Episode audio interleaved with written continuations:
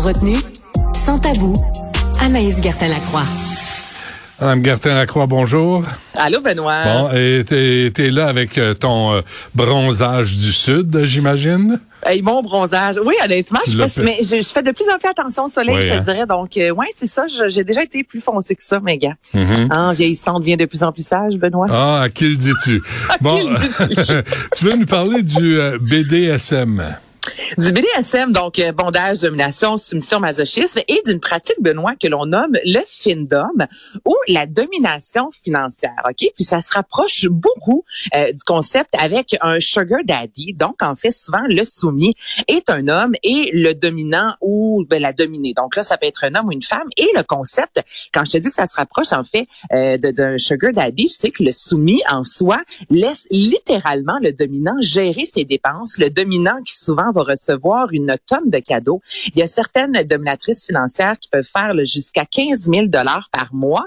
La seule grosse différence entre les deux, c'est que la relation souvent avec un sugar daddy, bon, il peut y avoir rapport sexuel ou même pas de rapport sexuel, mais la mm. domination, l'aspect BDSM n'y est pas. Alors que dans le findom, là, on est dans un niveau supérieur, donc c'est vraiment une dominatrice et il y a plusieurs soumis qui sont prêts à débourser des milliers de dollars afin d'être le seul soumis de la dominatrice. Donc, c'est vraiment une relation euh, unique, là, je te dirais, là, euh, entre les deux. Et c'est ça qui est particulier. Donc, tu, me fais, je suis soumis à toi sexuellement, mais en plus, tu as vraiment euh, un regard absolu sur mes dépenses et la femme s'est fait offrir de nombreux cadeaux.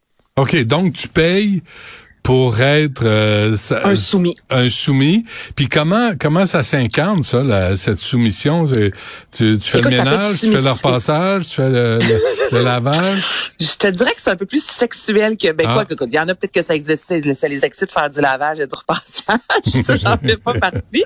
Mais il peut y avoir vraiment cette soumission là. Donc ça, un rapport uniquement euh, virtuel ou sinon ça se passe dans la vie. Donc la personne qui est soumise euh, va, va, avoir une expérience BDSM. Donc là, c'est tout dépend si est-ce que tu aimes le bondage, est-ce que tu aimes te faire fouetter, peu importe. Mais au-delà de payer pour avoir euh, ce rapport sexuel-là, c'est que tu, j'aime pas l'expression, mais tu entretiens vraiment la dominatrice. Donc c'est je te donne des cadeaux, tu fais ce que tu veux avec mes dépenses. Donc c'est vraiment particulier comme relation. Donc oui, l'aspect sexuel, mais c'est que tu laisses un pan de ta vie financier à quelqu'un que tu ne connais donc tu connais pas nécessairement la vraie identité. Non, mais tu lui donnes pas, tu lui donnes pas ta carte de crédit, tu lui donnes pas tes numéros de compte. Tu lui donnes pas tes numéros de compte, mais quand même, tu dois lui faire des cadeaux, la payer énormément, donc elle a vraiment quand même une emprise sur tes finances. Là. Hmm. Puis c'est ça, c'est Goddess Guapa qui est une des euh, plus importantes dominatrices financière qui disait justement, elle, jusqu'à combien elle peut faire par mois. Tu sais, puis elle disait, bon, c'est ça, c'est un 15, ça peut aller jusqu'à 20 000 dollars, mais elle dit, il faut vraiment être une experte aussi dans le BDSM. Tu sais, dit, ben une femme ou un homme peut pas mais c'est ça, tu peux pas t'es un peu te dire bon ben moi je vais, je vais être dominé deux trois hommes, je vais faire 15 000 pièces par mois. Non, tu sais tu dois connaître les codes de BDSM. Je veux dire, il faut vraiment avoir un respect aussi envers le soumis parce que celui-là, euh, celui-ci est prêt à donner énormément de sous. Ça peut aller mm. jusqu'à des milliers de dollars par mois, mais il s'attend à avoir vraiment un service exemplaire en retour. Donc c'est ça, il y a un lien qui se rapproche du sugar daddy, mais en plus de ça, ben il y a du BDSM dans tout ça. Donc c'est un fin d'homme, c'est le nom de cette relation là sexuelle et monétaire à la fois. Peux-tu mettre ça sur ton compte de dépenses, tu penses? Pas sûr. Non, mais hein? j'essaie de répondre. Faut pas que ça apparaisse. Non, pas que ça apparaisse à maison sur tes, dépenses. Chérie, euh, 5000 pièces par mois, là, c'est pourquoi? Ah, écoute, j'ai mis, je me suis acheté un char. oui, il est où ton char? Bon, euh, c'est quoi le... Je le laisse à la c'est quoi le ça du être? OK, la ça du la ça du la, la du ouais, la du urette, donc ça durette, ok, okay. Oh, non. un, une pratique non, sexuelle. Non, non, non, non, non, non. De quoi? Non Non, il y a rien qui rentre là-dedans. Là. Ben là, c'est ça. OK? Ça fait de plus en plus jaser. On en retrouve de plus en plus euh, dans les euh, vidéos pornographiques, en fait, et s'introduire quelque chose dans l'urètre oh. pendant longtemps, Benoît, a été considéré, je dis, oui, oui, mais ça, c'est pour la femme, là, de, comme de l'automutilation. OK? Et là, c'est ça. C'est un, c'est une pratique qui est de plus en plus en vogue parce qu'on dit que l'urètre féminin semble également là, être entouré de tissus érectiles. Donc, il y a de plus en plus, c'est ça, de femmes qui vont tenter euh, d'introduire que ce soit un crayon, une tige en métal.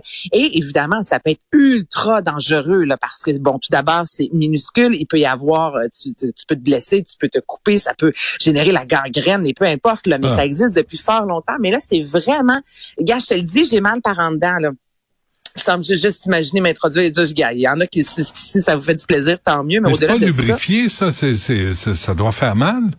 Ah, oh, c'est ben tu peux mettre du lubrifiant. Mais... Non, je comprends, mais là, ça sort, le, sort la caisse de Costco, là, tu sais, c'est, là, tu sais, quand on dit la nature a horreur du vide, là, vous êtes pas obligé de mettre toujours quelque chose dans un Dans un trou. c'est pas parce qu'il y a un trou, faut que tu mettes quelque chose dedans. dedans. ça de même, là, c'est pas une c'est pas de parole de sagesse, mais. Non, mais écoute, t'as tout à fait raison. Puis d'autant plus que pendant longtemps, moi, quand je disais ça tantôt, que c'est ça a été considéré comme de l'automutilation, c'est que ça, ça, fait mal à quelque part parce que s'auto-mutiler, c'est de la douleur qui fait du bien à la fois. Donc, il doit y avoir une certaine douleur à introduire. Écoute, le, clitoris en soi, c'est quelque chose de super, euh, euh, ben, euh, super sensible. en fait. Donc, là, tout ce qui est autour avec l'urètre, de se rentrer quelque chose, mmh évidemment, on s'est parlé, toi et moi, avant les fêtes, de gens qui se sont retrouvés dans les hôpitaux parce qu'ils avaient tenté de s'introduire euh, certaines choses particulières. Mais c'est pareil pour, pour les, les, femmes, les gens qui ont une urètre. Donc, juste soyez prudents si c'est une pratique qui vous intéresse. Moi, je savais pas que ça existait, la sodorètre. Mais euh, c'est ça, hein, ce qu'on voit dans les films pornographiques, ben ça peut lancer des tendances mais si vous n'êtes pas obligé de la suivre, ça vous intéresse pas, puis soyez prudent parce que je te dis, puis je, je me sens pas bien. Non, moi non plus. euh, veux-tu veux-tu finir avec euh, ce, ce, ce sujet tout en nuances? Ben, ce petit sujet tout en nuance, mais qui euh, fait partie de la vie, les fameux, euh, je vais dire pètes de noun parce que tout le monde les appelle comme ça, ok? Donc non, mais les, les pètes de vagin, Benoît. le Cosmopolitain, là, il y a pas si longtemps, a dédié trois pages à ce sujet-là, des femmes qui disaient avoir une honte, avoir de la difficulté avoir des rapports sexuels, disant, écoutez, des fois, tu sais, quand il y a de l'air qui rentre, ben l'air doit sortir, puis c'est tout à fait naturel. C'est pas comme des gaz ou c'est produit par les intestins, c'est vraiment euh, la façon des fois, il y a quelques positions comme la lèvrette qui va favoriser l'entrée d'air. Donc, écoute, le sujet se finit de même. Juste, c'est normal. Et quand c'est rendu dans des grands, ben, des grands magazines cosmopolitains, c'est quand même lu par des, millions de, de, de, fidèles euh, téléspectateurs, euh, auditeurs, lecteurs. Ben, lecteurs. Bon, merci, une chance ben que tu es là. Hum. Donc, euh, c'est... ça, non, mais c'est la norme. Et c'est triste de savoir qu'à ce jour, il y a énormément de femmes qui s'abstiennent des fois d'avoir des rapports sexuels de peur ah et de honte, surtout d'avoir un fameux pet de noun alors que c'est normal. c'est pas chic dit comme ça. Ben, c'est comme ça que tout le monde l'appelle, Benoît. Ah oui, des pets de noun? Ben oui. OK. Je suis désolée, je vais dire que un, gaz de vagin, mais dans le jargon, tout le monde dit pète de noun, voilà. Donc ça existe. Et messieurs aussi, si ça arrive, partez pas à rire, ben s'il vous plaît. On est déjà embêtés on le sait qu'on vient de péter. Tu comprends? Donc, s'il vous plaît, c'est normal. C'est bon, c'est noté. Ça, c'est, oui, ça, c'est, ça peut tuer l'amour, hein, de, de se moquer de, à ces ben moments-là. Ben c'est pas le fait qui tue l'amour, c'est la réaction ensuite de la personne qui est devant toi. Exactement. C'est hein? C'est une expression de bonheur aussi. Il faut, faut le prendre de main. Ben, exact. OK, ça se fait. Merci Anaïs, euh, merci à euh, Tristan, à Louis-Antoine, à Marianne puis à Florence. Puis euh, on fait ça demain 11h, il y a Guillaume Lavoie qui suit à l'instant.